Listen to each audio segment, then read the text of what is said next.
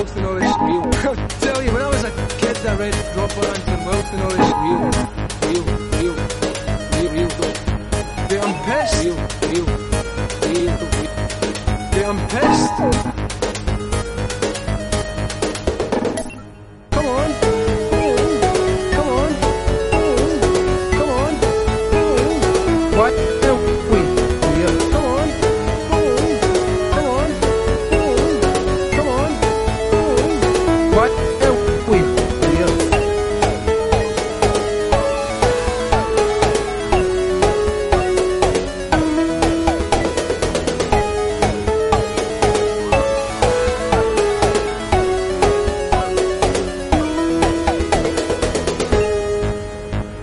the time we finish this, you're all going to be practicing magicians. I'm Jeremy Greer, And I'm Gary Butterfield. and this is Days of Future Cast, the podcast where Gary and I talk about the X Men. We are in the middle of uh, new X Men. Mm-hmm. Uh, we're near fun. the end of New X Men. We're getting close to the end. Yeah. Hang If on you, your uh, butts. if you're one of those weirdos that doesn't stay around for the admin of a podcast, we're getting so close to the end that we're asking people to send in feedback. So go ahead and futurecast.com slash contact. If you're one of those people, re-examine your life choices. We put a lot of work into the end of those podcasts, and yeah, I, I, I definitely plan them. And I don't Yeah. just make up something at the end of every single one that I do. Oh. Ending a podcast is probably one of the most difficult things I've ever done. yeah, it's it's uh it's difficult. I saw a, a tweet today, and I, I'm not going to repeat it because I don't want to blow up anybody. But they were uh quote tweeting somebody, and they're like, "This is the guy, only guy I've ever podcasted with who ended the show by saying, "I guess I think we're done here." Uh, like that. Sorry, I'm gonna pull that out on Will at some point. I guess I I think don't- we're done here, I, and then um, just like hang up. I guessed it on a podcast, and uh, um, I don't, I don't want to say who it is because I don't want to, I don't want to, I don't want them to think I'm making fun of them or anything. But uh, usually, like at the end of a podcast, if you're guesting on it, someone would be like, "Oh, and you know, hey Jeremy, thank you for being on. Like, tell us where you can find you or whatever." And I was kind of like yeah, gearing up to do my little speech or whatever. hurrying up. And then uh, we just got to the end, and they said. All right, well, thanks, Jeremy. And I was like, hey, thank you guys. And they literally just hung up on me. They hung up on the Yay. Skype call. And I was like, what? See, okay, Yeah. bye. Bad fo- bad form. bad form. But it's Yeah, because it, it's it's a it's not only just useful for plugging purposes, but it's useful for like signaling like time to go. Yeah, exactly. Uh, you know, not not to pat our own back. I've always been a big fan of the. I wish more people would take the thing that me and Cole do, which is let people off the hook for admin. When we have Mhm. guests, like we're like plug your stuff, but we're gonna like beg for money without you in the room sure. because it sure. feels fucking weird for us to be like Patreon. Here's all the stuff we're doing. Like you need to hear that. yeah. you know um so we we tend to end the podcast alone uh and I, i'd like if people did that for me i mean it's fine if you don't but just that, that kind of like long never ending uh long goodbye thing is weird Yeah, because you we do spend a lot of time saying goodbye on podcast in general. like it's yeah yeah it's it's true like it's not a bit um what a weird job um it's a weird thing that we do. It really is. Yeah. It's just a strange thing that we do. Um uh, but speaking of strange things to do betray the entire x-men because you're the, under the influence of a sentient drug we're uh, uh, we're going to talk about Planet X, or at least the first issue Yeah. in this arc. Uh to catch people up. Uh, Logan and Cyclops invaded the wo- the World program, which is uh, what we call the basically the Weapon X program or what have you. Um, it was a just a place where scientists manipulated a bunch of weird technology and ideas to create. Guess what? Things that killed mutants. Um, Hell yeah. Ascended into space to to the headquarters. Logan found out about his real past, not his fake past, um, and then took that knowledge and then blew up the spaceship that everybody was on, and that's where we're going to pick up. Um, Mhm. Right off the bat, we know something's weird because Xorn is on the cover and he's got his his mask off, and he's and his he doesn't have a head. it's like a different mask too. I never Yeah. noticed that until I was just like I was just kind of staring at this uh, while we took a break between between episodes, and it's like, oh, that's not Xorn's mask. No, He has a very mask distinct does not have a giant X on it. Yeah, this is weird. Uh, but it, it is a cool cover, you know, because under the mask is just this like gigantic sphere of electricity. Yes, Uh, it's cool looking. Um, and we start off right away, like basically uh, with Professor Xavier looking at the camera, uh, screaming "X Men Emergency" uh, in the X Men font. Um, this is uh, this issue or this arc is drawn by uh, Phil Jimenez, uh, which I think he does a good job on this. Yes. He's not my all time favorite artist or anything like that, but I think he does a good job. I I wasn't confused. Yeah. so mission accomplished. Yeah, good good storyteller. Even though Xavier is extremely buff in this first panel. yeah, dude. Well, I mean, shoulder muscles, dude. I mean, he's he's got his legs, dude. He's been working Yeah, you- out. What if you've been pushing a wheelchair? You probably are extremely buff, like Also, that you know, yeah, of a body. You know, Man, Um, can you imagine how insufferable Professor Xavier, Xavier would be if he got his legs back and they got like really into CrossFit? He's just Man, like fucking talking about CrossFit all the time. Can you, Jeremy? Can you imagine how insufferable anybody would be if they talked about CrossFit, like just in general, in real life, X Men or no? Yes, a hundred You know? percent. Yes, I can. Uh, I can. I can imagine that. Yes. Uh, Th- th- there's a there's a CrossFit gym by my house, and whenever I walk by it, like I look inside, and there's usually somebody like inside working out. But if they catch eyes with me, I swear to God, they're like, "Fuck you." they're like, "Keep walking, fatty." Uh, you don't you don't torque it to the limit, and the And they're probably just- torque. It's and they're probably up. just looking at you like, God, I wish I could go have a donut like that dude's probably Th- doing. That- that's that's probably what it is. Like they they would you know we're not so different them and I. no, no. Uh, they just got yeah. interested in a thing that you are not interested in. yeah exactly uh you know breaking their joints for fitness um the uh no cartilage please uh so we we cut over to uh outside the space station which is blowing up scott and fantomex have gotten on like an escape cruiser spaceship um and uh scott's freaking out like logan's still on the satellite that just Yes. blew up like logan basically has just tried to like almost kill himself with uh weapon 15 um, Fantomex wakes up feeling kind of disoriented. He doesn't really know what's going on. He just remembers something happening to Eva. Uh, Cyclops kind of fills the, every, everybody in, including Professor Xavier, who's got a mental link to right now. Um, they're they're crash landing into the around the Pacific Ocean. Um, Yep. I love that Scott can like, like about 300, 200 miles southeast of French Polynesia. Like, come on, Scott. Like, what the fuck? Everybody, you don't have to win every round of Jeopardy. Okay, this is Yeah. a friendly. He's back in uh because one of the themes of Scott in this is like when things go really wrong, like he turns into good boy mode and he gets the shit done. You know? So like he was he was Black Pill Scott, but then uh, you know, when the the director was like, Oh, the Saturday morning super sentinels are gonna come kill the mutants, he's like, I don't think so. And now he's like straight up into Boy Scout mode again. Like, Professor, is that you? I'm sorry I ran out in the X-Men. I'll try to explain later. Like he's basically regressing, you know, at this point into hyper competent Scott mode as they're crash landing. Um, and uh, you know, Professor Xavier again, just like Scott, to me, my X Men, like basically doing some pretty classic X Men shit. Yeah. uh, here, and the X Men around him are not in the same place, uh, which is really interesting. Like Scott has run off and is in space doing something else. Like he calls for for Beast and Emma here, which we cut over to, and uh, Emma's talking about leaving. Yeah. like Beast is doing his final kind of medical exam. Like, hey, you got reconstituted from diamonds, you're gonna die uh you know and uh she's just like uh you know as soon as i'm done with this medical testing i'm the fuck out of here like i'm leaving And uh when I like that when Beast like hears the call, he's like, I gotta go. And he's just already got like some some swings set up in this in the science lab or something. he does he does have some science swings Which is and like there's not even an LED on these bad boys, you know what I'm saying? like Yeah. it's just it's low tech science swings Yeah. Um, Um, Jean shows up to Yep. Professor Xavier and is basically says like, "Hey, I'm leaving. Uh, Scott is out there in space. I got to go save him. Um, and you know, I I, I got to go do this. Like, don't worry. Like, uh, don't worry about me. I've got the Phoenix Force to help. Um, and she, and and it's it's a weird kind of scene because it feels like a permanent goodbye when it really should be like, I'm going to go save some people. I'll be right back. The idea is that it's pretty dangerous what she's doing i think like everyone's still kind of put off by jean's super confidence like she's like oh the phoenix you know he's like oh the phoenix is why you know this. And, and she's like yeah you know the x plane mark 3 can get me there. You don't have to worry so much. Like every whatever happened will be for the best. Yeah. um xavier knows some some bad stuff's gonna happen though. Um And and again this- like all of his x-men are not there for him right? Yeah. like he is he, we've gone through this roll call of the new x-men and none of them are there. Like Jean is leaving, everyone's leaving. And then like very specifically, meaningfully, we cut over to Xorn, who is the remaining like permanent cast member who's not, you know, fucked up. Yeah. Um, Uh, Xorn notably has a, a a world a map of the world behind him that's upside down. That's gonna be like mentioned a little Yep. bit later. I didn't realize it was here until uh, looking at it again. Um, Yep. and he's in his quote unquote special class, the slow class, uh, which is Mhm. Beak, Angel. Um, oh fuck, I forgot it again, Gary. I'm so sorry.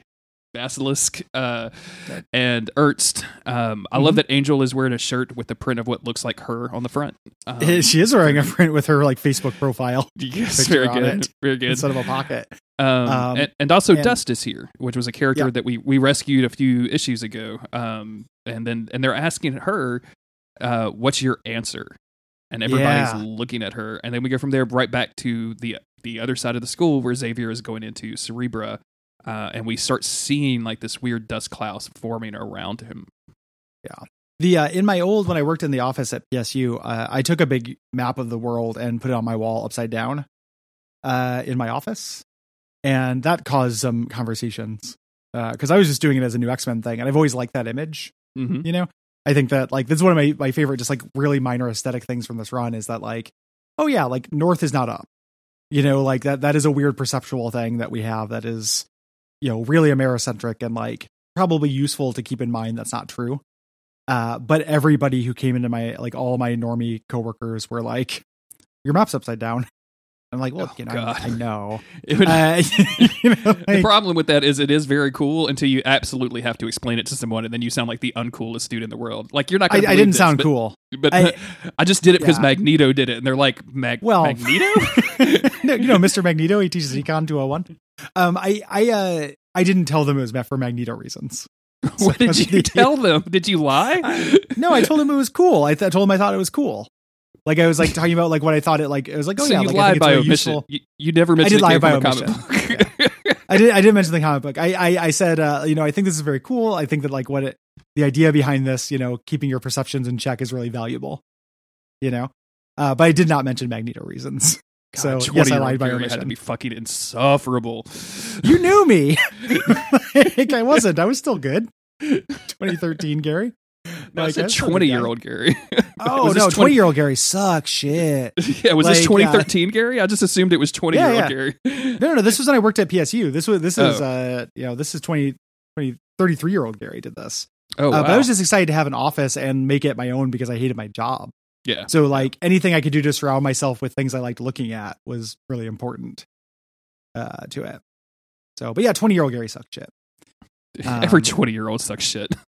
Except for the ones listening to the show. No, those guys suck shit too. they just don't know it yet.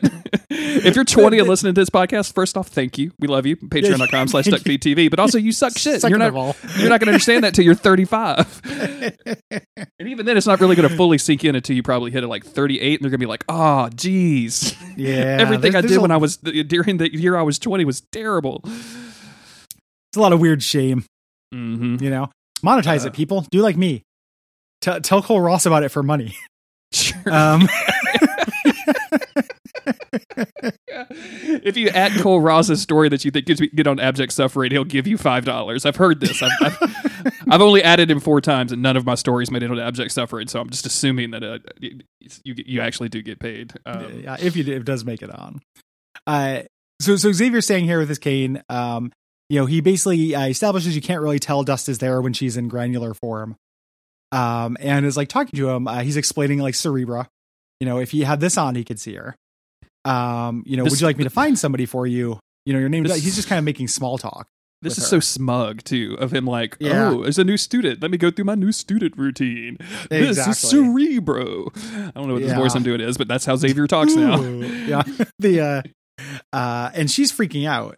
Um she tells him something psych you know psychically that we don't get to see. And he's like, What? I'm sure that can't be right. Um and we we're only getting one side of this conversation. Like the way that this uh this issue hides information from us, I think is really clever. Me too. You know, so so like in the the special class, we didn't get to see the question that she was asked. We just get to see her deciding, and now we get over here and we get to see Xavier's side of the conversation. We never get into Dust's mine, uh, which makes this like one. It's like mirroring the fact that you know other people, you know, he can't read her mind, and and neither can we through comics like cadence and language. But two, it just makes this very creepy and weird. Yeah. like And uh and at this point Xorn shows up. And uh and Yep. Xavier is been like, wait a minute, wait, we, we we created a special class because he he has an affinity for good students. I'm sure that he wouldn't. And then Xorn shows up and is like, I think Dust something happened to Dust. She ran away from class and I think she may have lost control of her power. And that's when like she explodes into dust and starts like just I guess twirling around in the air to the point where it the sand is flying so hard that it's literally cutting Xavier's face. Yeah.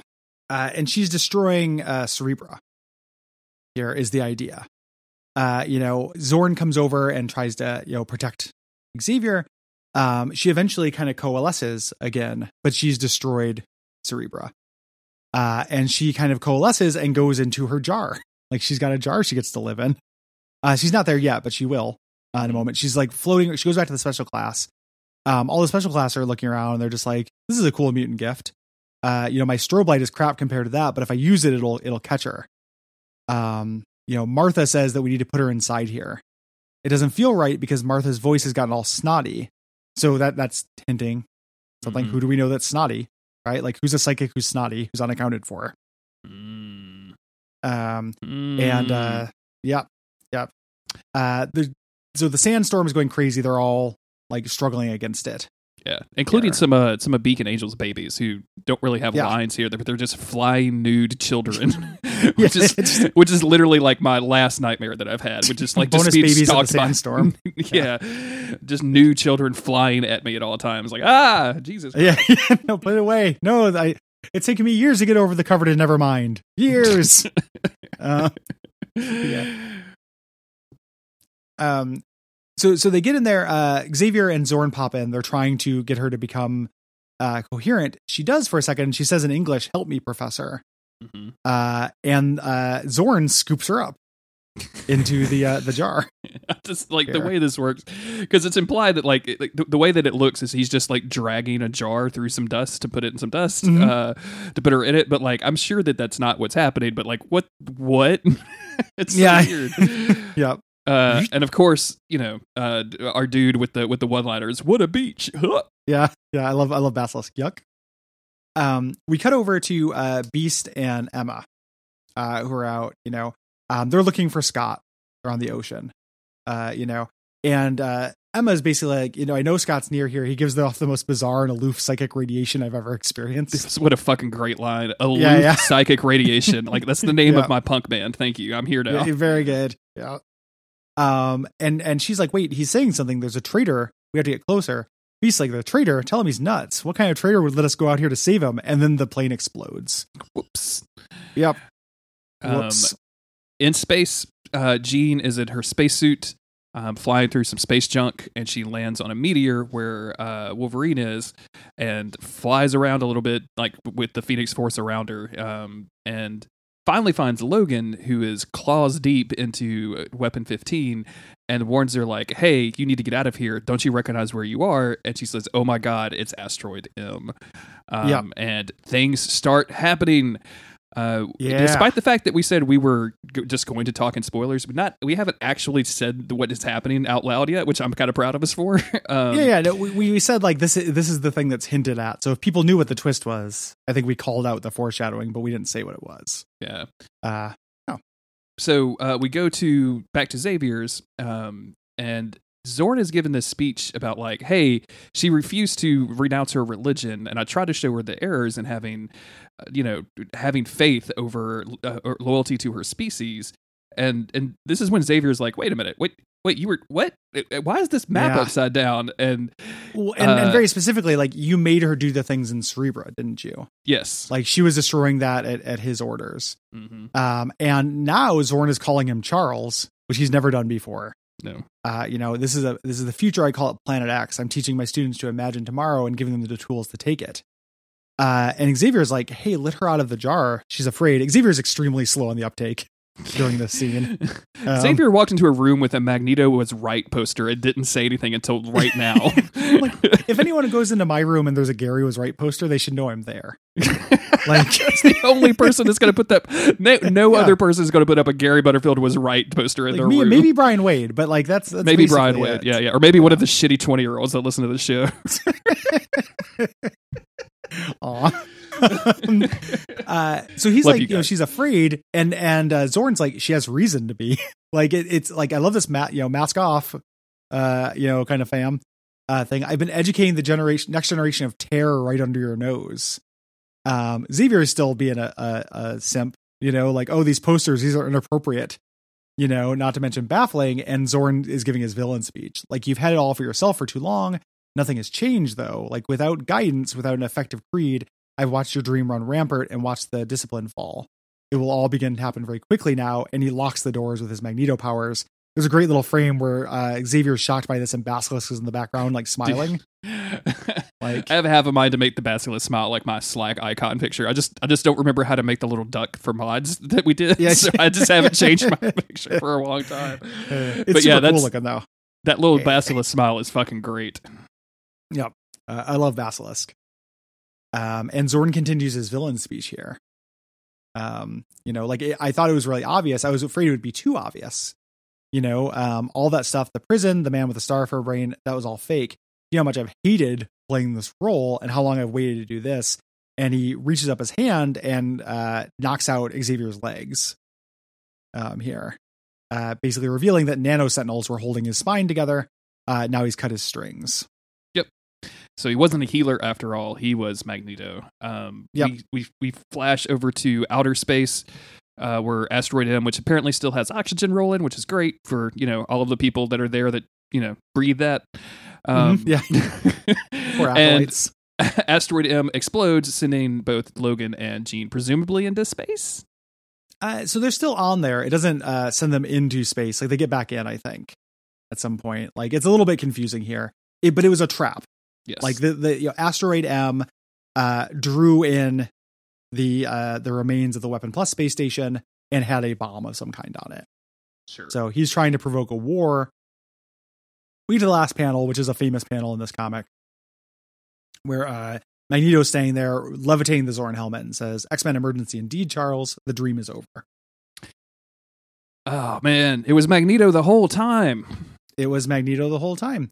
Which so, to me yeah, so let's talk about this twist. Yes, uh, I um, I, you know, obviously we're not to the end of this arc yet. We haven't figured out like how does he controlling these students. Although it should be pretty obvious at this point that like Esme is is hooked up into this because she got into a car that was driving itself. Um, it's I I liked Xorn as a character. Like I really like this mm. idea of this imprisoned soul who is actually helping the school and even when they showed like the shocking violence that he had that he was capable of uh, with the U-Men um, I actually thought that was like super interesting. I was like, wait, like here here we are thinking that he's been peaceful this entire time, but like we're gonna have to deal with this because this is like antithetical to Xavier's teachings and philosophy mm-hmm. at the school. So the reveal that he was just Magneto the whole time was actually kind of disappointing for me. I, mm-hmm. I'm not one of these dudes that like I would I, I don't need to have Magneto or the Brotherhood of Evil or anything like that in every single X Men thing ever, right? Like I'm I'm fine with this just not dealing with Magneto for a little while and things. And I was really really happy to not be doing that. I thought that this was a really great book, and it still mm-hmm. is. Like don't get me wrong, but this twist and then going back and like trying to think like if you go back through this comic, which is what I've been doing this entire time, and wondering how Xorn or Magneto as Xorn was doing the things that he's doing, some is real loosey goosey even for comic book standards. And I don't know. I I just I I, I just I'm not hundred percent sold on it. And then like for the rest of this arc, Magneto gets like over the top cartoony supervillain almost. Uh, like in the next episode that we record, like there's a issue, there's a panel where it's literally him just like masturbating over destroying the world. like that's, that's yeah. what it is. And I it's so over the top and they they have a justification for that with kick and things like that i just I, I, I just don't I'm not 100% bought into it. And uh and like it's an oh shit moment. I remember seeing it for the first time going oh shit that's crazy. Uh, but if I really sit down and think about it like I would have almost rather Xorn go bad than be Magneto. Um, yeah. but but I don't I don't know. How, how, how do you feel about it? Like how did you feel about it I, how do you feel about it nowadays? I like I'm pretty I'm pretty pro on it.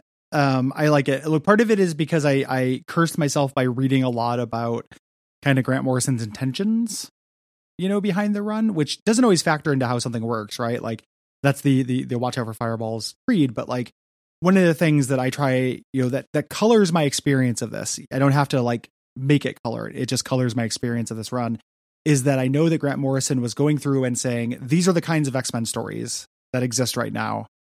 Um, how can I do a twist on them? So we have the Dark Future story, we have the Shi'ar, we have the uh, mutants and humans uh, not getting along story. We have the kids. We have, uh, and this is the supervillain. Like this is the Darkest Hour supervillain thing, like Fall of the Mutants or something like that. Um, and it's his version of that. and knowing that like he wanted to do that and knowing that the X-Men have like one iconic villain for that makes that make sense to me in kind of a structural way Sure. that influences how I read it. Um, it's also a thing too where you know another thing that I don't dis- or I don't agree with, but I, again, just knowing the the thinking behind it is that I I am fairly certain, and I don't have a source for this because it's been a long time since I've like you know interviews were coming out about this, but when this run started, you know, is a big deal. So there are a lot of interviews, and I'm pretty sure Grant, Grant Morrison hates Magneto. Like, you know, just thinks that this is a really like shitty, shallow character that kind of like mustache twirling, you know, no big ideas, you know, kind of like race war character is not something he has very much respect for. And I think this is an articulation of that as well. That doesn't necessarily mean like it's good or bad. It just kind of explains some of where it's coming from, like treating him as a puppet for for essentially this whole run. You know, um, so in that in that respect, like it colors a little bit more positively for me. And also, uh, the other thing that colors it a little bit more positively for me is that most of the stuff that he did does make sense to me. Like I can figure it out. Um, sometimes it's a little bit of a stretch, you know, uh, but some of it, it's like it.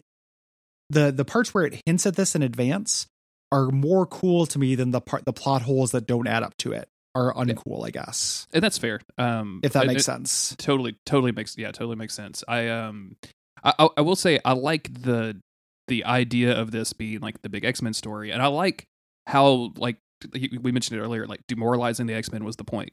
Um, Mhm. get splitting them up, demoralizing them, making them question the the the dream was was Magneto's goal. That's the reason he did all of this, and I think that works better than a lot of the stuff that like it, it- when I said like it's it's a lot of the stuff that he did at Xorn was a stretch for me even by comic book standards. Like I'll I'll hold to that, but all of this stuff that like where it gets to is really interesting. Like right now is a really interesting moment for the comic book.